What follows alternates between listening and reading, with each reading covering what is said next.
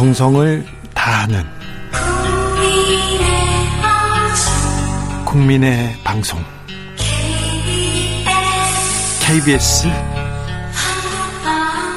주진우 라이브. 그냥 그렇다고요.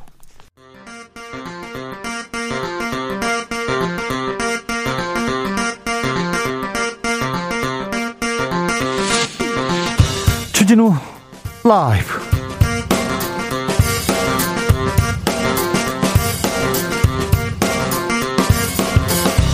2021년 4월 9일 금요일입니다. 안녕하십니까. 주진우입니다.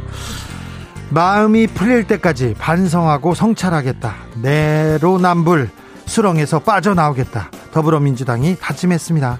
국민의힘은 야권 통합에 시동을 걸었습니다. 그런데 그간 고공행진을 이어가던 윤석열 전 검찰총장의 지지율이 보궐선거가 끝나자마자 떨어졌습니다. 이 결과는 무엇을 의미할까요? 여론은 어디에 반응하고 어떻게 움직이는 걸까요?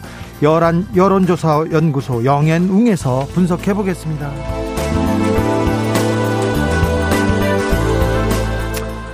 야당의 압승으로 끝난 이번 보궐선거에서 가장 주목을 받은 세대는 단연 20대입니다. 그런데 20대 표심이 좀 갈립니다. 남자의 선택, 여, 여자의 선택이 좀 달라요. 20대의 표심은 무엇을 의미하는 걸까요? 그리고 20대는 왜 민주당을 심판했을까요?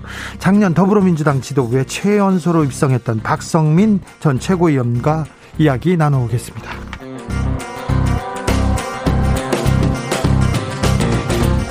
날이 따뜻합니다. 외부 활동 늘고 있습니다. 코로나 확진자 700명 선 위협하고 있습니다. 늘고 있어요. 우려하던 코로나 4차 대유행의 파도가 밀려오고 있는 걸까요? 정부는 지금은 4차 유행의 초기 단계다. 3차보다 더 큰 유행이 올 수 있다면서 개인 방역에 더 신경 써달라고 당부했습니다. 사회적 거리두기는 현재 상태로 유지됩니다. 주스에서 코로나 상황 짚어보겠습니다. 나비처럼 날아 벌처럼 쏜다. 여기는 주진우 라이브입니다.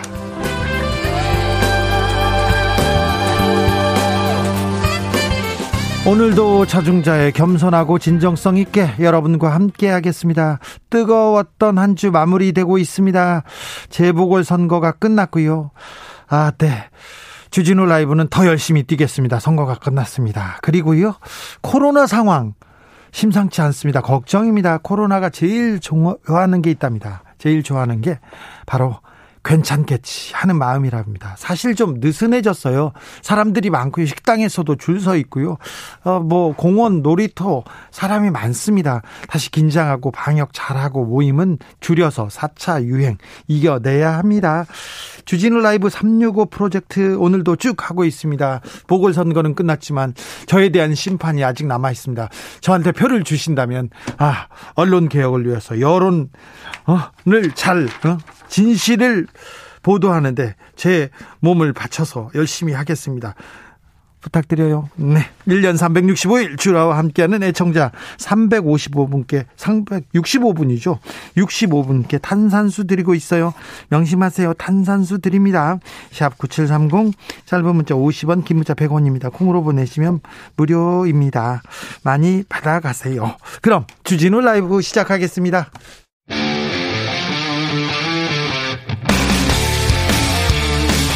탐사보도 외길 인생 20년. 주 기자가 제일 싫어하는 것은?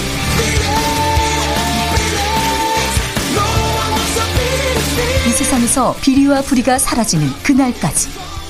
오늘도 흔들림 없이 주진우 라이브와 함께.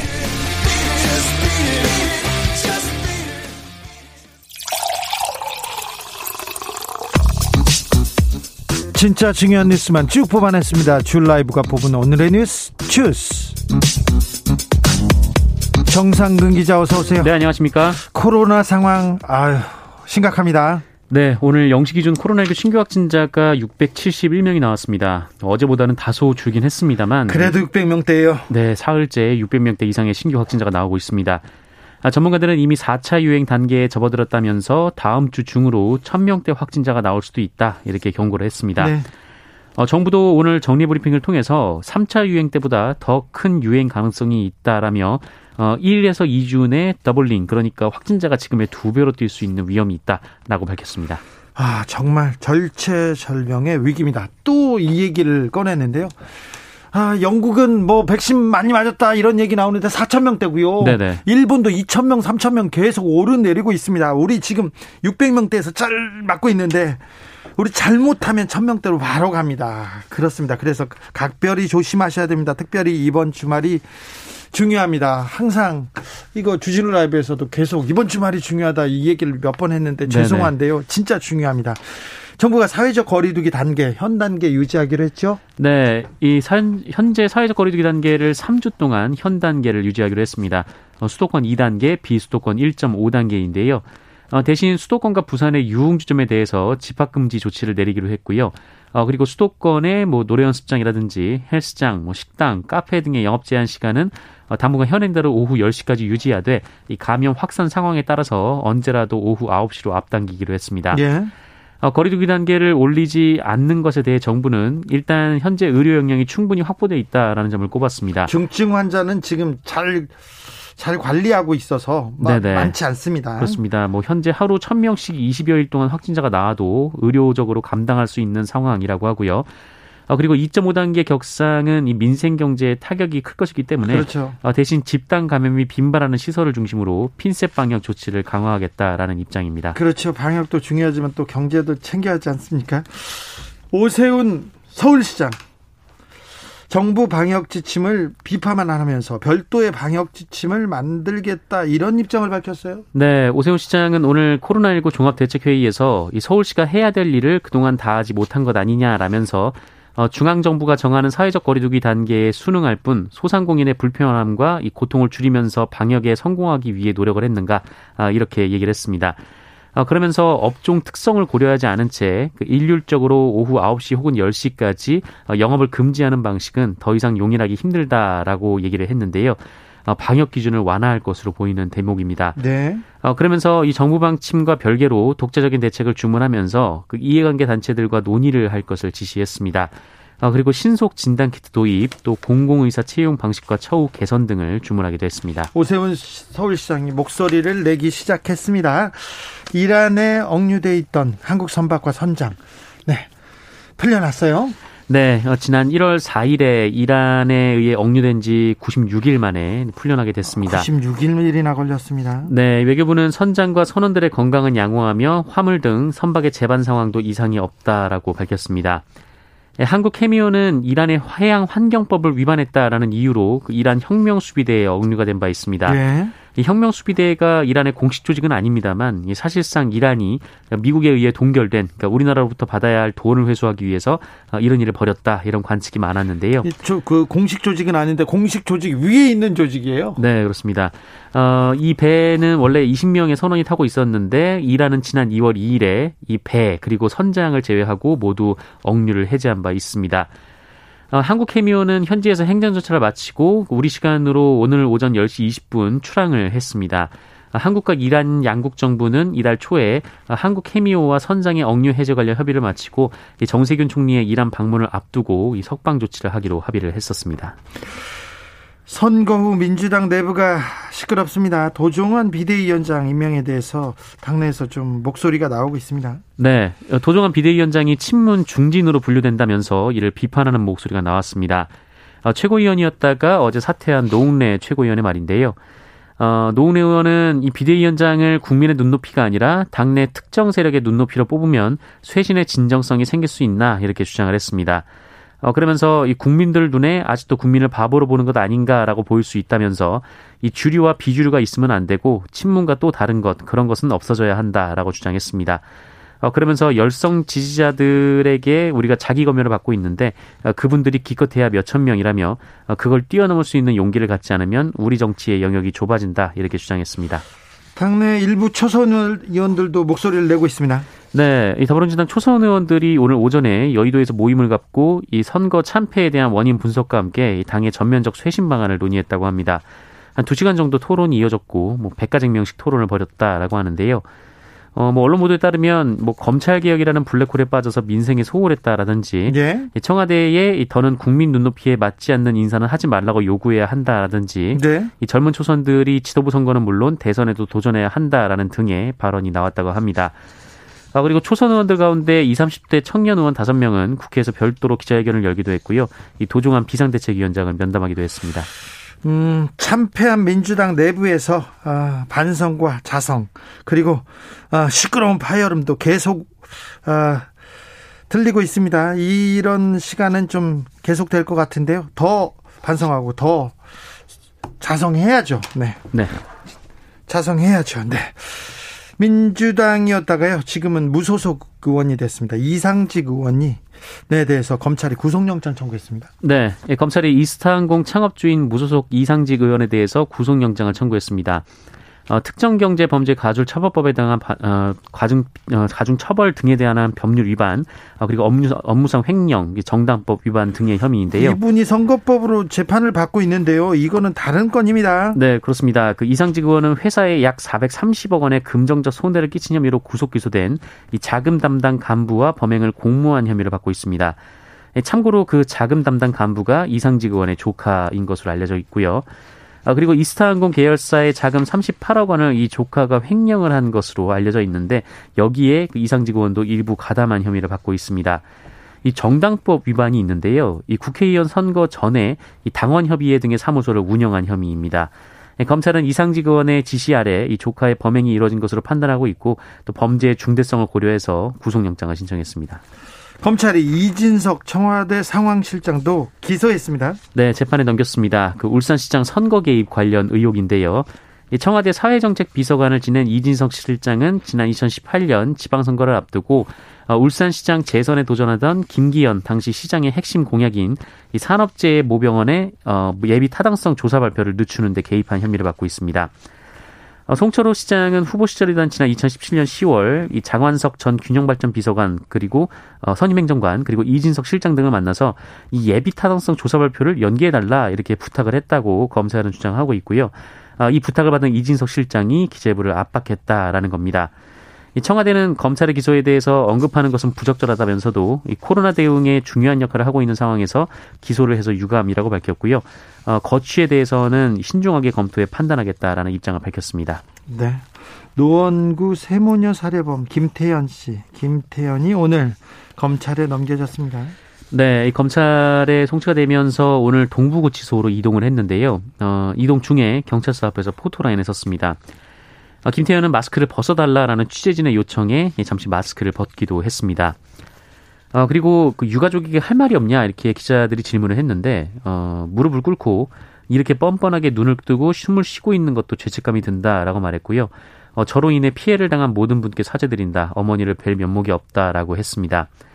하지만 이 피해 여성 스토킹 혐의를 인정하느냐, 뭐 범행을 정확히 언제부터 계획했느냐라는 여러 질문에 대해서는 어, 죄송하다라는 말만 반복하고 호송차에 올라탔습니다.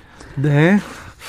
텔레그램 엠번방이 또 다시 등장했다고 합니다. 이게 무슨 소리입니까? 네, 두 번 다시 안 볼 줄 알았는데요. 네. 어, 이 텔레그램을 통해서 또 다시 불법 촬영물이 판매되고 있었다고 합니다. 텔레그램 엠번방에서 불법 촬영물이 또 판매되고 있다고요? 네네. 어, 이 100여 명에 가까운 여성들의 뭐 영상이 있고 또 이름과 직장, 학교 등 신상 정보가 공개되어 있어서 어, 현재 이 여, 여성들이 극심한 피해를 입고 있다라고 하는데요. 어, 이 영상을 처음 유포한 인물은 윤모 씨인데 뭐 이런저런 방식으로 만난 여성들을 무려 10년 동안 불법 촬영해왔습니다. 어, 이것이 덜미가 잡혀서 지난해 11월 경찰 조사가 시작이 됐는데 어, 스스로 목숨을 끊었습니다. 그런데요. 어, 그런데 이 사망하기 직전에 이 자신이 촬영한 불법 영상을 다크웹에 전부 유포를 해버린 겁니다. 아, 자신이 죽기 전에 그냥 뿌리고 주, 죽었다고요? 네, 그렇습니다. 어, 피해자 중에는 미성년자도 다수 포함된 것으로 알려졌는데요. 이 텔레그램을 통해 해당 영상물을 판매한 남성은 검거가 됐고요. 어, 현재 구입자들을 상대로도 수사를 확대하고 있습니다. 조주빈, 갓갓, 어, 다 그런 분들은 중형을 받았는데 텔레그램 방에 다른 피의자들을 지금 제대로 처벌 받고 있는지 지금 걱정입니다. 사회 경종 올렸는데 아직도 이런 거를 구매하는 사람들이 있습니다. 네, 뿌리 뽑겠다면서요. 더 좀더 더 강력하게 수사해야죠. 성착취 동영상을 가지고 그리고 불법 불법 그 음란물을 가지고 돈을 버는 사람들은 뿌리 뽑겠다고 했지 않습니까? 지켜보겠습니다. 철저한 수사 요구합니다. 제주도에서 사중추돌로 사중추돌로 큰 교통사고가 있었어요. 그런데 아, 도민들이 앞다투어 헌혈에 나서고 있다고요? 네, 얼마 전 이 제주 사중 추돌 사고로 많은 분들이 다치고 또 세 분이 숨졌다는 소식이 알려지면서 좀 많은 분들이 좀 가슴을 많이 아파하셨는데요. 어, 그런데 이 교통사고 피해자인 21살 김모 씨가 위독하다는 소식이 알려지자 어, 107명이나 되는 시민들이 이 대학생을 위해서 지정 헌혈을 했다고 합니다. 어, 어제 김모 씨의 부친이 자신의 소셜 미디어에 이 딸이 피를 많이 흘려서 수술에 필요한 피가 많이 모자란 상황이다라며 이 RH 플러스 AB형의 지정 헌혈을 부탁을 했습니다. 어, 당시 전복된 버스 앞좌석에 탑승하고 있던 김모 씨는 심정지 상태로 병원에 이송이 됐고요. 어, 이후에 병원에서 심폐소생술을 했지만 그 아직도 위독한 상태라고 합니다. 어, 이김 씨의 안타까운 소식을 듣고 이 제주도민들이 제주 혈액원과 헌혈의 집을 잇따라 찾았는데요. 한때 침대가 부족해서 대기자가 발생을 했다고도 하고요. 네. 또 혈액원과 헌혈의 집 운영 시간도 1시간이 연장되기도 했습니다. 어, 그리고 그 결과 이 107명이 지정 헌혈을 해서 어, 혈액 4만 2천 밀리리터가 모였습니다. 아이고 다행입니다. 네, 특히 AB형은 우리나라 인구의 10% 수준으로 매우 적은데 이 반나절 만에 평소보다 10배 많은 AB형 혈액이 모였다라고 하고요. 어, 이에 김 씨 아버지는 SNS를 통해서 이 수술이 무사히 끝나고 경과를 지켜보는 상황이라면서 이 당분간 쓸 혈액이 모아져서 이 은혜를 어떻게 갚아야 할지 모르겠다고 감사를 표했습니다. 제주도민들의 따뜻한 사랑에 아, 경의를 표하고 싶습니다. 일본 정부가 결국 결국 방사능 오염수를 후쿠시마에 방류할 방침이라고 합니다. 네, 어, 일본 정부가 도쿄전력 후쿠시마 제1원자력발전소 오염수의 해양 방류 방침을 굳혔다라고 어, 일본의 교도통신과 지지통신이 오늘 보도했습니다. 어, 보도에 따르면 일본 정부는 오는 13일, 그러니까 다음 주 화요일에 강요 회의를 열고요, 어, 오염수 해양 방류를 공식 결정할 전망이라고 합니다. 어, 일본 정부는 인체에 영향이 없는 수준까지 오염수를 물로 희석해서 순차적으로 방류할 방침이라고 합니다만 어, 희석이 실제로 되는 건지 또 잘 희석할 수 있을지 알 수가 없는 상황입니다. 예, 앞서 스가 유시히데 일본 총리도 오염수 처리와 관련해서 일본의 어업단체 회장을 면담한 바 있는데요. 어, 일본 어민들이 그 오염수 방출을 강하게 반대하고 있습니다만 스가 총리는 해양 방류가 사실상 유일한 해법이다라는 입장을 밝혔다고 합니다. 이 후쿠시마 제1원전에서 2011년 그 동일본 대지진 당시 사고가 나서 어, 현재 하루 평균 140톤의 오염수가 발생하고 있고요. 이 지난달 중순 기준으로 약 125만 844톤의 오염수가 보관돼 있다고 합니다. 후쿠시마 어민들은 오염수를 그러면 안전하다면 도쿄 앞바다에 방류하라 이렇게 외치고 있습니다. 네. 그런데 정부에서는 강행할 것 같습니다. 일본 정부에서는 국제적인 공조로 어, 바다를 오염시키는 일은 막아야 될 것 같습니다. 일본이 지금 바다를 엉망으로 만들려고 하고 있어요. 속이 타 죽겠어요. 주스 정상근 기자 함께했습니다. 감사합니다. 고맙습니다. 오, 이륙님께서, 오, 주진우 기자님, 언론개혁 기대해도 되는 건가요? 퇴근길에 남편과 늘 함께 듣고 있어요. 주라, 덕분에 남편과 말을 섞게 되네요. 탄산수처럼 뻥 뚫리는 방송 쭉 기대할게요. 얘기했습니다. 네. 음, 제가 그 삼성 전문 기자고, 그 다음에 이명박 전문 기자였는데요. 두 분이 지금 그, 감옥에 가신 이후로는 제가, 네, 언론, 언론에 대해서 열심히 추적하고 공부하고 있습니다. 네. 더 열심히 하겠습니다. 아직은 부족하지만 더 하겠습니다. 3501님께서 주 기자님 아직 부족해서 더 많이 일하라고 한 표 던집니다. 지금처럼 날카로운 분석과 지적, 지적이 살아있는 방송 계속 만들어주세요. 합니다. 알겠습니다. 더, 더 열심히 하겠습니다. 아직은 부족합니다. 많이 부족하지만 저한테 표를 주신다면 제가 열심히 해보겠습니다. 1817님, 제 주변에 자가격리자 늘고 있습니다. 갑자기 연락받아서 시작하면 애 엄마들은 온라인 식품 구입 시작하고 구호품은 다 간편식이라 애들 밥 걱정이 커요 얘기했는데 아 이런 생각도 있습니다. 주변에 자가격리자 늘고 있습니다. 주변에 확진자 늘고 있습니다. 명심해야 됩니다. 조심해야 됩니다. 교통정보센터 다녀올게요. 오수미 씨. 주진우 라이브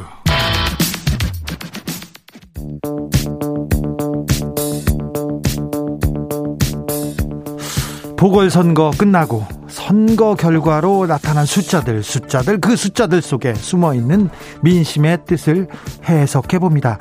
대한민국 민심 싱크탱크 여론조사 연구소 영앤웅. 민심은 데이터다. 민심은 과학이다. 여론조사 읽어줍니다. 오피니언 라이브 윤희영 센터장 안녕하세요. 네, 안녕하십니까. 민심은 전심이다. 여론조사도 촉과 감으로 분석해야 된다. 최영일 평론가 어서 오세요. 안녕하십니까. 네. 자, 4.7 재보궐선거가 끝났습니다. 야당의 압승입니다. 음. 여당의 참패인데요. 어, 총선 1년 만에 민심이 확 돌아섰습니다. 응? 민심이 확 돌아섰습니다. 민주당의 패배 원인 뭐라고 보십니까? 좀 음. 자세히 분석해 주십시오. 음. 윤희용 센터장님. 그러니까 뭐 여론조사 결과들이 이제 쭉 있었는데요. 사실은 3월 한 뭐 초순부터 사실 근본적인 변화가 있지는 않았어요. 그래서 선 선거까지 네. 그 추이가 그대로 유지됐다면서요? 그런데 이제 2월하고는 차이가 있었죠. 음. 2월에 박영선 후보가 출마를 하게 되면서는 상당히 이제 우위를 보이는 흐름들이 맞아요. 있었잖아요. 네. 요것이 이제 3월 초에 이제 바뀌게 되는데 3월 2일에 어떤 일이 있었냐면 이제 LH 그렇죠. 그 직원들 투기 사건 이것이 이제 폭로가 있었어요. 그다음에 네. 3월 4일이 무슨 일이 있었냐면 윤석열 전 총장이 총장직을 사퇴하는 그렇죠. 일이 있었어요. 네. 요두 건이 건 어, 있은 후에 사실 이제 조사 결과를 보게 되면 결과가 완전히 달라지는 흐름들을 보여주었는데 그래서 거기에 이제 어쨌든 부동산 이슈는 이제 누적돼 있던 상황에서 그 LH 건이 뭐 이른바 이런 표현을 쓰기는 하던데 어떤 믿었던 공공에 대한 어, 공공의 배신이 느껴졌다라고 네. 하면서 이제 전반적으로 확산된 측면이 있었기 때문에 굳이 뭐 변곡점을 꼽자면 그때 3월 2일, 3월 4일 사건 두, 가지, 두 가지가 아니고 윤석열 전 총장이 그럼 무슨 영향을 주었냐? 어 그것은 이제 어떤 무기력해 있던 당시 야당 음. 이게 대선도 미래가 없었던 그런 상황에서 어, 막연하게 어쨌든 야권과 함께 할 거라고 하는 기대감들을 야권층한테 주면서 결집도를 높인 측면이 있었던 것 같습니다. 그런데요, 네. 지난 총선에서는 네. 180석 민주당한테 해보라고 밀어줬지 않습니까? 그렇죠, 그렇죠. 어디부터 아, 서서히 무너지다가 언제는 푹 꺼진 게 분명한데 네네네네. 네, 네, 네. 서서히 어느 지점부터 이렇게 자 총선부터 좀 읽어봐 주십시오. 지금 이제 저 이 윤 센터장이 분석한 것을 전 다 동의하고 예. 여기 이제 몇 개의 변수를 더 개입해야 됩니다. 네. 이번에 정권 심판론으로 180도 지난 총선에 비하면 네. 말씀하신 대로 1년 만에 획 뒤집어진 이 이후에는 쌓여 있는 변수들도 있어요. 예, 그렇죠. 예, 많이 쌓였어요. 네네네. 네. 그러니까 문제 아닌가, 문제 아닌가, 문제 아닌가 했는데 정부가 해결하겠지, 해결하겠지, 해결하겠지 하고 지켜본 게 윤석열 전 총장은 인물로 상징되는 하나의 변수일 뿐이고 네. 그 앞에는 검찰 개혁입니다. 음. 검찰 개혁을 1년 동안 혹은 그 전에 조국 전 장관까지 거슬러 올라가면 2년 동안 이 4년 넘게 5년 차 집권에 들었는데 2년 동안 국민들이 계속 언론을 통해서 본 게 검찰 개혁이에요. 근데 그 피로감은 높았는데 성공했느냐? 못했단 말이에요. 왜? 윤 전 총장을 징계하지도 못했고, 네. 직무 배제하지도 못했고, 네. 결국은 다 자신의 자리로 돌아왔는데 차의로 그만두고 나가는 모습을 보였어요. 네. 예, 이제 정치 행보를 보일 것으로 예상하고 있습니다만 이게 이제 검찰 개혁의 피로감 2년치가 누적된 게 윤 전 총장의 사퇴로 이제 정점을 찍은 것이고 이 안에는 이제 조국 사태도 들어 있는 것이고 추윤 갈등도 들어 있는 것입니다. 그리고 또 하나 저는 마지막에 이 그 야당이 내로남불 네. 또는 뭐 이 기만 위선 네. 이런 거를 이제 투표 동료 현수막에 쓰겠다고 했을 때 선관위가 막았지 않습니까? 그 내로남불이 과연 민주당이냐? 여기에 민심의 정점을 찍은 사건은 작은데 너무 뼈 아픈 게 그렇죠. 김상조 전 정책실장, 그렇죠. 박주민 의원 이게 너무 뼈 아픈 일이에요. 그러니까 박영선 후보는 정말 자책골을 본인이 있는 게 아니고 뭐 본인이 막말을 한 것도 아니고 본인이 물론 이제 전략적으로 뭐 너무 내곡동 의혹만 파고들었다 전략적 미스 아니냐 이게 사후적으로 논의되지만 사실은 자당 내에 자책골이 나오면 항상 선거에서 실패했던 게 그동안은 야당이었어요. 네. 보수당이었어요. 네. 그러니까 이제 이 후보도 아닌데 주변에서 뭐 세월호 관련이라든가 혹은 너무 이념적으로 강한 이제 강성보수, 극우적 네. 발언 이런 것 때문에 늘 자책골로 손해를 보던 게 그동안은 야당이었는데 야당은 이번에 아름다운 단이라도 했죠. 그리고 또 이제 정말 저 밑에서 수면 밑에 있던 후보를 끌어올렸죠. 네. 김종인 위원장의 또 힘이기도 하지만. 어, 그렇죠. 여러 가지의 성공적인 요소가 잘 맞아 떨어졌고 오히려 집권 여당에서 실책들이 나왔다. 그래서 4년 동안 쌓여 있으면서 지켜보던 국민이 저렇게 열심히 했는데 성과는 없네. 하던 상황에서 뭐야? 이제는 하, 지 말라고 해놓고 자기들은 했다고 이렇게 하니까 이제 분노가 폭발하게 되는 하나의 휴화산이 활화산으로 전화되는 몇 개의 변수가 개입되면서 선거의 국면이 아주 어두워졌다고 볼 수밖에 없겠습니다. 이쪽이나 저쪽이나 저쪽이나 이쪽이나 비슷하다 이렇게 해서 위선적이라고 그렇게 돼버렸죠. 한 것 같습니다. 자 선거 전에 이텍스 리얼미터 대표하고 최영일 평론가하고 같이 주진우 라이브에서 얘기를 하다가 음. 오세훈 후보의 내곡동 공방 음. 이거 여론조사 이렇게 보면 교, 결정적 고려 사항 아니다. 네. 여섯 번째 고려 사항쯤 된다 이렇게 얘기했는데 자 이번 선거에서 표심을 결정한 결정적인 어, 선택 이게 기준은 뭐였습니까? 1, 2, 3순위는 뭐였습니까? 음. 네, 아까 말씀드린 저는 LH 투기 의혹이 사실은 제일 컸고 부동산. 어, 네, 그 부동산과 같이. 네. 근데 이제 많은 분들이 단일화 얘기하시는 분들이 있어요. 네. 근데 단일화는 사실은 큰 효과 없었어요. 음. 왜냐하면 단일화가 효과 있었다고 얘기한다 하려면 단일화 이후에 음. 이후에 오세훈 후보의 지지율이 더 높이 올라갔어야 되는데 음. 이미 아까 말씀드린 두 가지 사건 이후에 박영선 후보 대 오세훈 후보, 박영선 후보 대 안철수 후보의 그러니까 안철수 오세훈 후보의 격차가 없었어요. 음. 그러, 그렇기 때문에 사실은 이제 단일화 효과는 사실은 크지는 않았다. 네. 두 번째 순위는요. 부동산이 가장 컸고요. 네, LH가 LH 그, LH 투기 의혹과 부동산이 가장 컸고 네 그것이 이제 두, 1, 2위 이렇게 하시면 될 것 같습니다. 그렇습니까? 그런데 이제 제가 보기에는 조금 전에 말씀하신 내곡동 의혹도 이 여권의 입장에서 보면 억울할 수 있는 게그 이거 부동산 아니냐 음. 부동산이잖아요.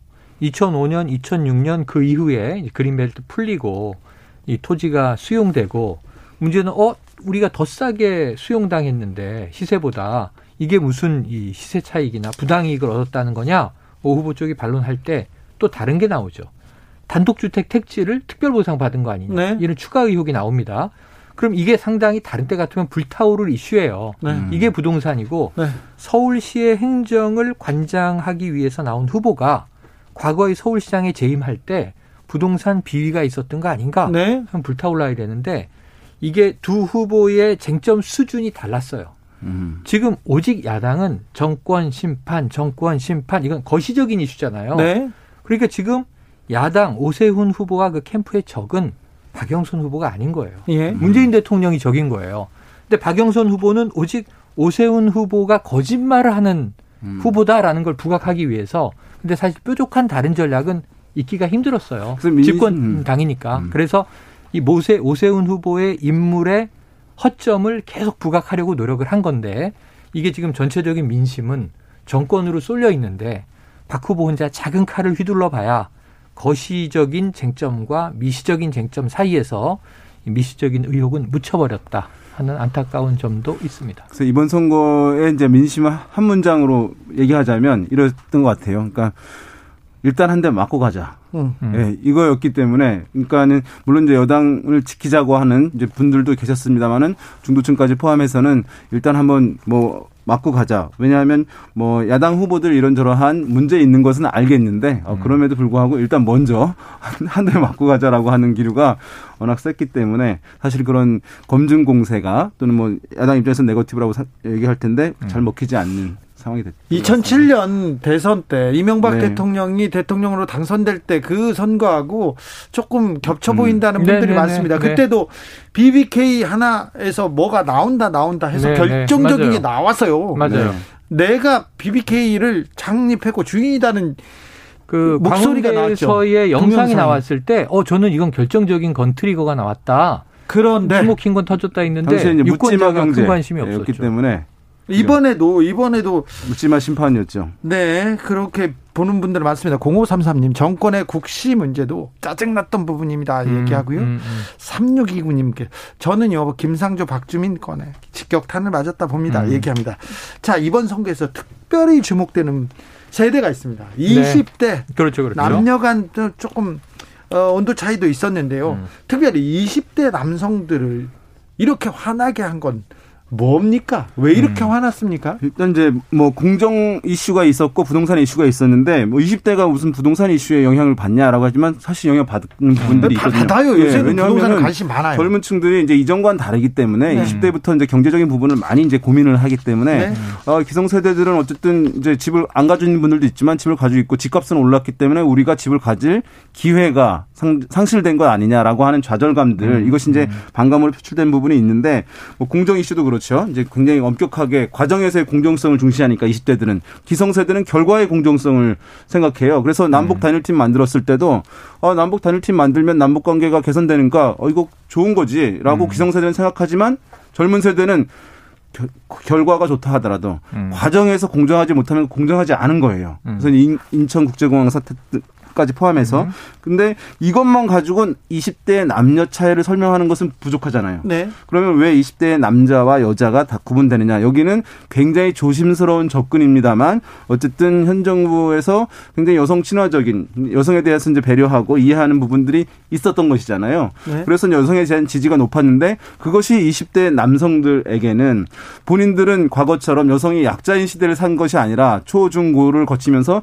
남성과 여성이 동등하게 경쟁 경쟁하면서 올라왔는데 커 왔는데 어, 또 이제 여성을 우대하는 흐름들이 있는 것이 20대 남성들에게는 뭐 그것이 이제 여성들에서는 그렇지 않다는 반론이 가능하겠습니다만은 또 반감으로 작용한 측면이 어 포함되어야 이 20대 남성과 여성의 이런 이제 젠더 정치적 상향 발생했죠. 차이를 한 것을 설명이 좀 되지 않을까 생각됩니다. 그러니까 젊은 남성들은 역차별이라고 느낀다, 네. 피해 의식이 있다라고 하는 이제 부분을 덧붙여 주신 건데 그건 좀 저는 논란이 많은 쟁점이에요. 네. 한번 이건 우리가 접근입니다. 따로 네. 한번 따져볼 필요가 있어요. 네. 다만 이제 20대는 남성 여성들은 좀 갈렸다. 네. 자 남성은 72%가 오세훈 후보를 압도적으로 지지했고 여성들은 20대 여성들의 경우에 박영선 후보 지지도 많았지만 무려 15%가 군소정당 무소속 후보 쪽으로 표가 쫙 갈렸어요. 아, 젠더를 강조한 네네. 인물들. 여성의 당도 등장을 했어요. 네. 그리고 또 여성 후보가 많았어요. 예. 예 그런 측면에서는 이 20대 여성들이 바라는 것은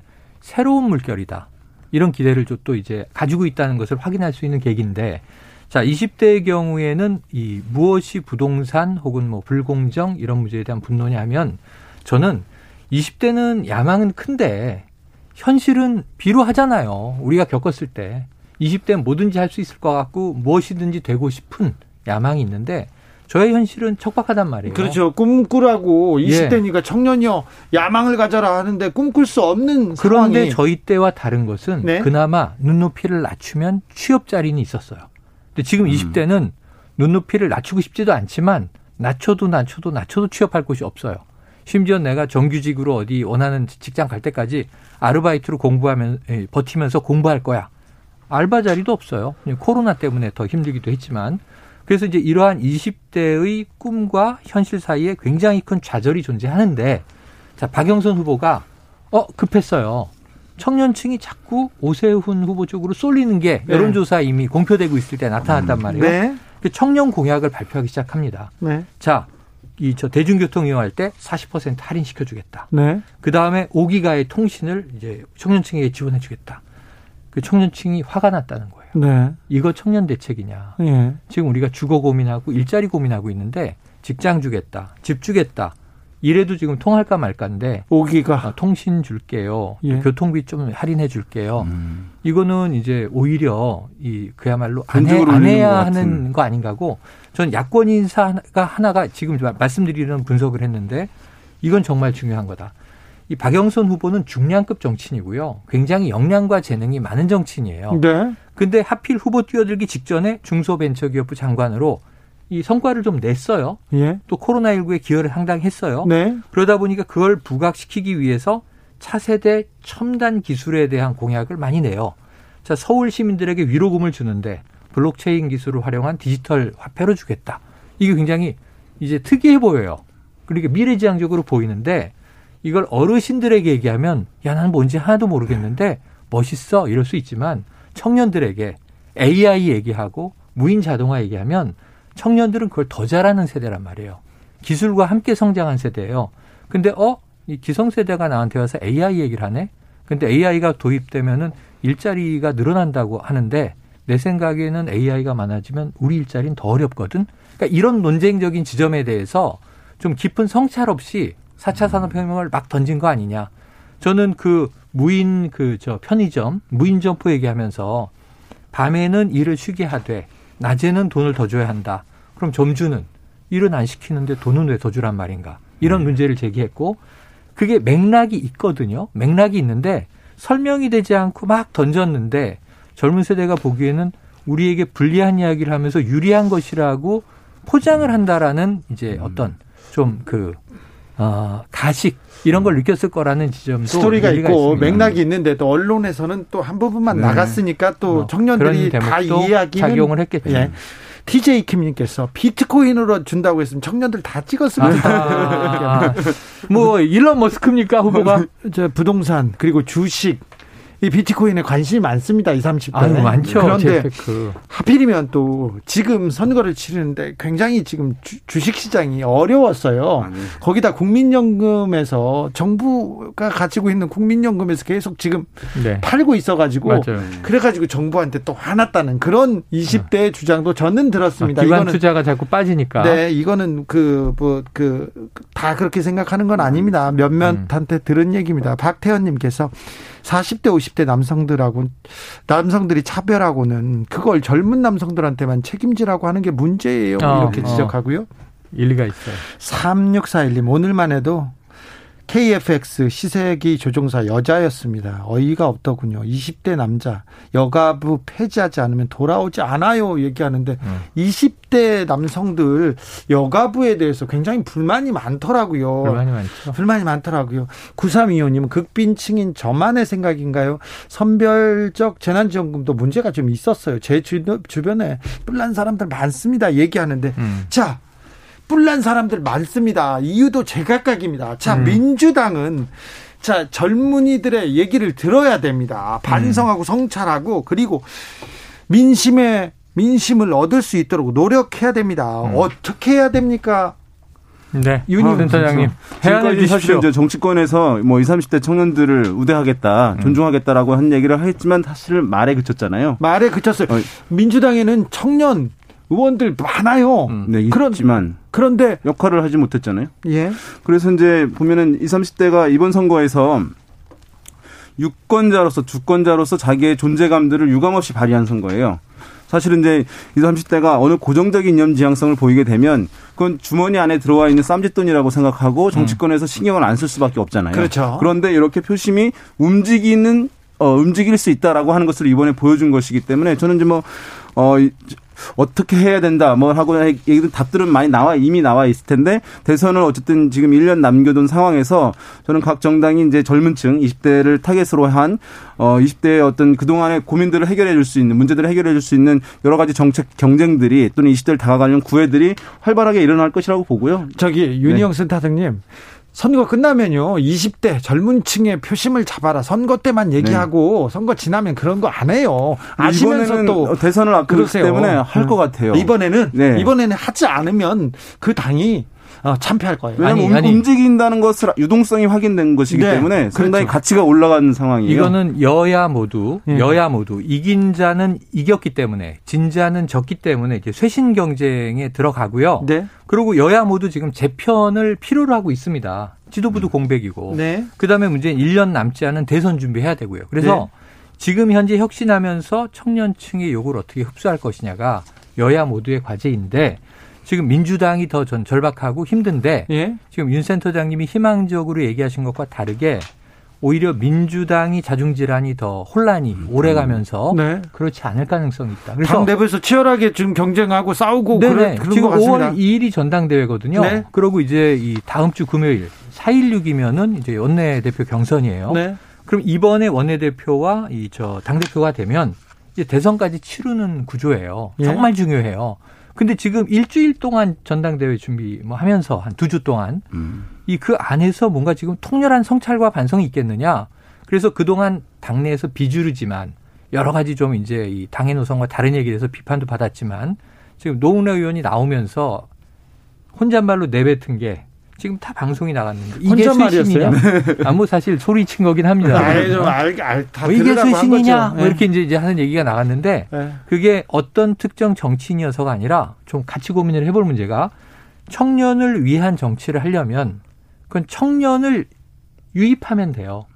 그러니까 예를 들면 그냥 꼰대가 야 청년들 얘기해봐. 내가 얘기 듣고 풀어줄게. 이거 소용없고 예? 그 자리를 청년에게 주는 게 제일 빨라요. 결정권을 주는 거죠. 네. 그런데 이제 그게 이루어지려면 민주당은 과거에 보수 정당에 비해서 상당히 젊은 인재를 유입하는데 열려 있는 정당이었는데 이번에 보면요. 자 민주당도 젊은 의원 많지.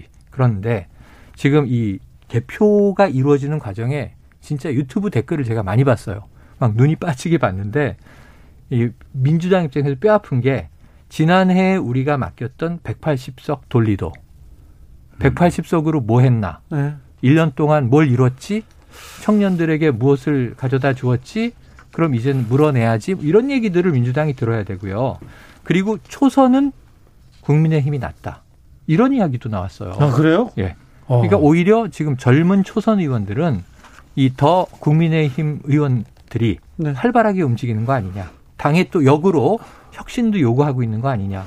청년들이 민주당의 청년 의원들이 에 대해 마음을 주지 못했어요. 오히려 음. 그 청년 의원들 때문에 많이 사, 사, 마음이 상했다 이렇게 얘기하는 사람도 많았습니다. 정민호님께서는 자 오세훈 후보는 젊은이들 지지를 받았으니 해법을 내나 보시라 이렇게 네, 얘기하셨습니다. 이제 이제 큰 숙제를 끌어안은 자, 거죠. 오세훈 후보도 오늘부터 목소리를 내기 시작했습니다. 방역에 대해서도 서울시는 좀 달리 가겠다 얘기도 했는데요. 오세훈 시장께서 그런데요 국민의힘 으로 한번 가보겠습니다. 국민의힘은 이제 앞으로 어떻게 됩니까? 김종인 음. 비대위원장은 집으로 갔어요. 일단 단기적으로 봐야 되고 장기적으로 나눠서 볼 필요가 있을 것 같은데요. 단기적으로는 어, 김종인 위원장을 비토 배제하려고 하는 기류가 일시적으로 커질 수가 있어요. 아, 그래요? 왜냐하면은 물론 초재선 의원들은 이번에 성과 좋았기 때문에 음. 대선까지 이어가기 위해서 김종인 위원장이 필요하다는 목소리를 내긴 합니다만은 제 주제, 실제 제, 제 추대하자는 얘기도 나오고 있어요. 있지만 있지만 일부. 실권들은 누가 가지고 있습니까? 중진이라든가 그렇죠. 어쨌든 대권 주자들 가지고 있는 거 아니겠어요? 네. 자 당권 주자들이 있어요. 김종인 위원장이 당으로 다시 돌아오거나 남는다는 것은 당 대표를 또 한다는 건데 당권을 준비하던 사람들은 김종인 위원장이 들어오면 안 되는 거예요. 아, 그렇죠. 그다음에 대권 주자들은 어떤 생각을 갖겠어요? 김종인 위원장의 마음에는 누군가 따로 있다는 걸 다 알고 있어요. 윤석열 전 총장이 김종인 위원장의 마음속에 있다는 걸 알고 있잖아요. 티났어요? 어, 그러니까는 아, 다 알아버렸어요? 음. 네. 대권 주자들은 어, 김종인 위원장이 당 대표를 하게 되면 당에 다시 그러면 나는 대선의 기회가 없구나라는 그렇지. 걸 알기 때문에 그렇지. 당권 주자들과 대권 주자들의 이해가 일치해요. 음. 김종인 위원장을 일단 멀리 해야 된다라고 하는. 음. 네. 그래서 우리 자체적으로 한번 해보자. 집단 지도주체로 가고 대권 주자도 한번 만들어 보자. 우리가 스스로 이렇게 이제 갈 것인데 근데 이것이 한 2, 3개월 정도 갈 것인데 거기서 만약에 성공한다면 쭉 가는 거죠. 근데 음. 만약에 그럼에도 불구하고 유력한 대권 주자가 안 나와 음. 안 나오면 그때는 어떻게 했어요? 아, 김종인 위원장을 통해 가지고 윤석열 전 총장을 영입해야 되겠다라고 하는 기류가 힘을 힘을 받을 수밖에 없겠고 윤석열 전 총장 입장에서는 어떻겠어요? 나를 중심으로 국민의힘을 컨트롤해 줄 수 있는 김종인 위원장이 필요할 수도 있겠다라고 음. 생각하면서 윤석열 전 총장과 국민의힘 모두 김종인 위원장이 필요한 하는 그런 이제 이해가 또 일치되는 그 상황이 한 3개월 후에는 다시 벌어질 수가 있기 때문에 저는 단기적으로는 어, 국민의힘으로 돌아오지 못하지만 음. 어, 일단 한 3개월 정도 지나면은 다시 콜이 어, 발생할 가능성이 있다. 지금 국민의힘은 이번에 이제 이 꺼져가던 보수의 불씨를 어쨌든 반짝 살려냈는데 성공한 선거였잖아요. 네, 불 붙였어요. 예, 지금 5년 동안 내리 지고 있던 리그전에서 이제 한번 첫 승리를 맛보면서 네. 이제 아 승리의 맛은 이런 거였지 하고 이제 각성을 시작한 거예요. 그럼 지금 어떻게 되냐면 국민의힘이 중심이다.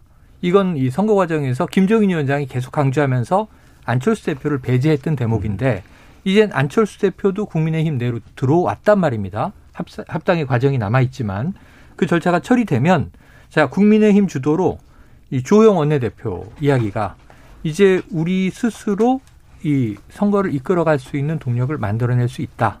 그럼 그게 이제 안철수도 있고 그다음에 또 누가 있냐면 홍준표 무소속 의원도 복당이 되겠죠. 김종인 비대위원장이 없을 때 빨리 들어와야 돼요. 네, 지금 그러려고 그동안 이걸 막은 게 김종인 위원장이었거든요. 네, 그러려고 지금 조용히 하고 있더라고요. 네, 네. 그럼 이제 바로 들어오게 됩니다. 그러면 지금 이 안에 우리가 잘 알던 2017년 대선 때 다 대권 주자였던 사람이 국민의힘 안에 다 모이는 거예요. 오, 네. 자, 안철수 대표, 홍준표 의원, 유승민. 유승민 전 의원 이미 선언했고 여기에 더해서 원희룡 제주지사도 지금 칼을 갈고 있고 거기에 이제 몇 명 더 체급 있는 이제 이 인물들이 붙으면 야, 이 정도 경선으로 이제 흥행을 또 한번 읽을 수 있겠구나.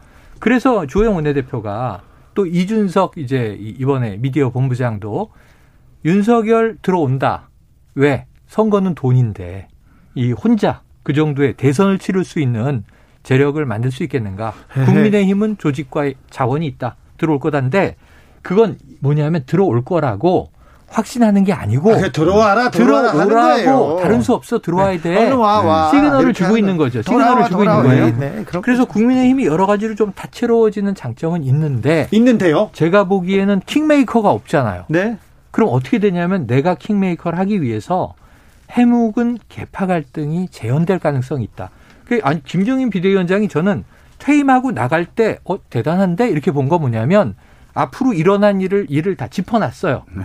뭐냐면 국민의 승리를 자신의 승리라고 착각하지 마라. 지금 천재 이루의 기회가 왔는데 지금 야당이 정권을 교체할 지금 여기서 가로 열고 자중질환 일으키고 가로 닫고 하면 이 기회를 놓치면 소멸된다 이런 얘기를 했거든요. 네. 이건 일리 있다고 봐요. 자 그런데요. 네.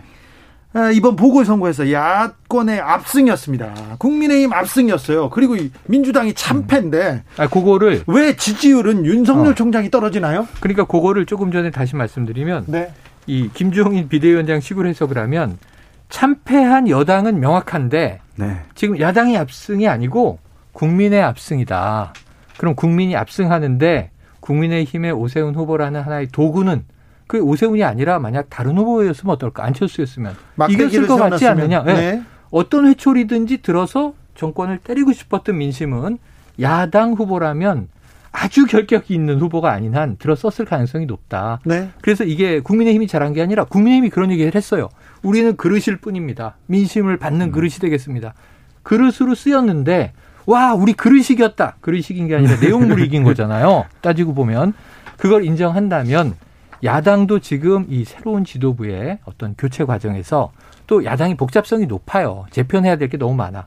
그래서 윤석열 전 총장이 지금 최근 여론조사에서 떨어진 건 뭐냐면 일주일 동안 국민의힘과 오세훈 후보가 주인공인 음. 이 언론 보도를 봤기 때문에 윤 전 총장은 딱 한 번 등장했는데 예, 연로하신 이제 부친을 모시고 투표하고 돌아갔는데 이때는 별 워딩이 없었어요.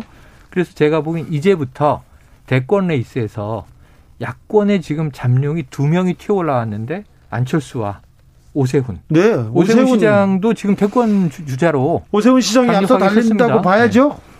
아니요. 아니요. 네. 이제 일각에서는 오세훈 이제 시장이 네. 아, 이제 인기가 좋아지게 되면 연말에 음. 어, 대권 주자를 선언하면 대선 시장에 뛰어들 수도 있다라고 하, 보는 시각이 있잖아요. 예. 있죠, 있죠. 그 얘기할 수 있어요. 어. 가능성이 아니, 뭐 없다. 하지만 현실적으로. 현실적으로 지난번에 시장에서 네. 음. 무상급식에 직을 걸고 네. 이렇게 던진 게. 대권 행보였잖아요. 근데 왜냐하면은 음. 이게 가능하려면은 사실은 12월 정도에 나와야 돼요. 광역 자치단체장 이제 사퇴 시한이 있기 때문에 네. 그러면 이제 서울시장을 몇 개월 정도 하냐면 7, 8개월 정도밖에 못 하는 네. 거예요. 네. 그러면 그 8개월 정도를 하려고 이 선거를 치렀냐라고 비난에 시달릴 수 있기 때문에 저는 현실적으로 사실 그것이 발생할 가능성은 거의 제로에 가깝다는 어, 생각이고요. 윤석열 전 총장이 이제 지지율이 최근에 떨어진 거 이거 잠깐 말씀드려야 되는데 네. 왜냐하면은 안 보면 멀어진다 우리 얘기하잖아요. 네. 그 측면이 있는데 다만 이것이 사람 면접원이 실시한 조사예요. 그다음에 음. 선거 끝난 다음에 실시한 게 아니에요. 네. 선거 전 선거, 선거 결과가 반영이 네. 안된 거거든요. 네, 그렇게 되면은 저는 봤을 때 ARS 조사 최근에 다시 나오게 되면 아마 다시 1위 조사 나올 가능성이 있기 때문에 이것을 매우 단정적으로 읽는 것은 좀 조심스러울 필요는 있어 보입니다. 아무튼 이리 보나 저리 보나 민주당의 위기는 맞네요. 그렇죠. 민주당의 네. 위기는 심각하고 네. 야권은 재편의 복잡성이 높기 때문에 네. 풀 수 있는 해법이 쉽지가 않다. 알겠습니다. 여론조사연구소 영앤웅 시사평론가 최영일 그리고 윤희웅 센터장 함께했습니다. 감사합니다. 네, 고맙습니다. 고맙습니다. 네. 각 당에서 이렇게 소리치고 있습니다. 클론의 돌아와 들으면서 잠시 쉬었다가 6시에 2부에서 만나 뵙겠습니다.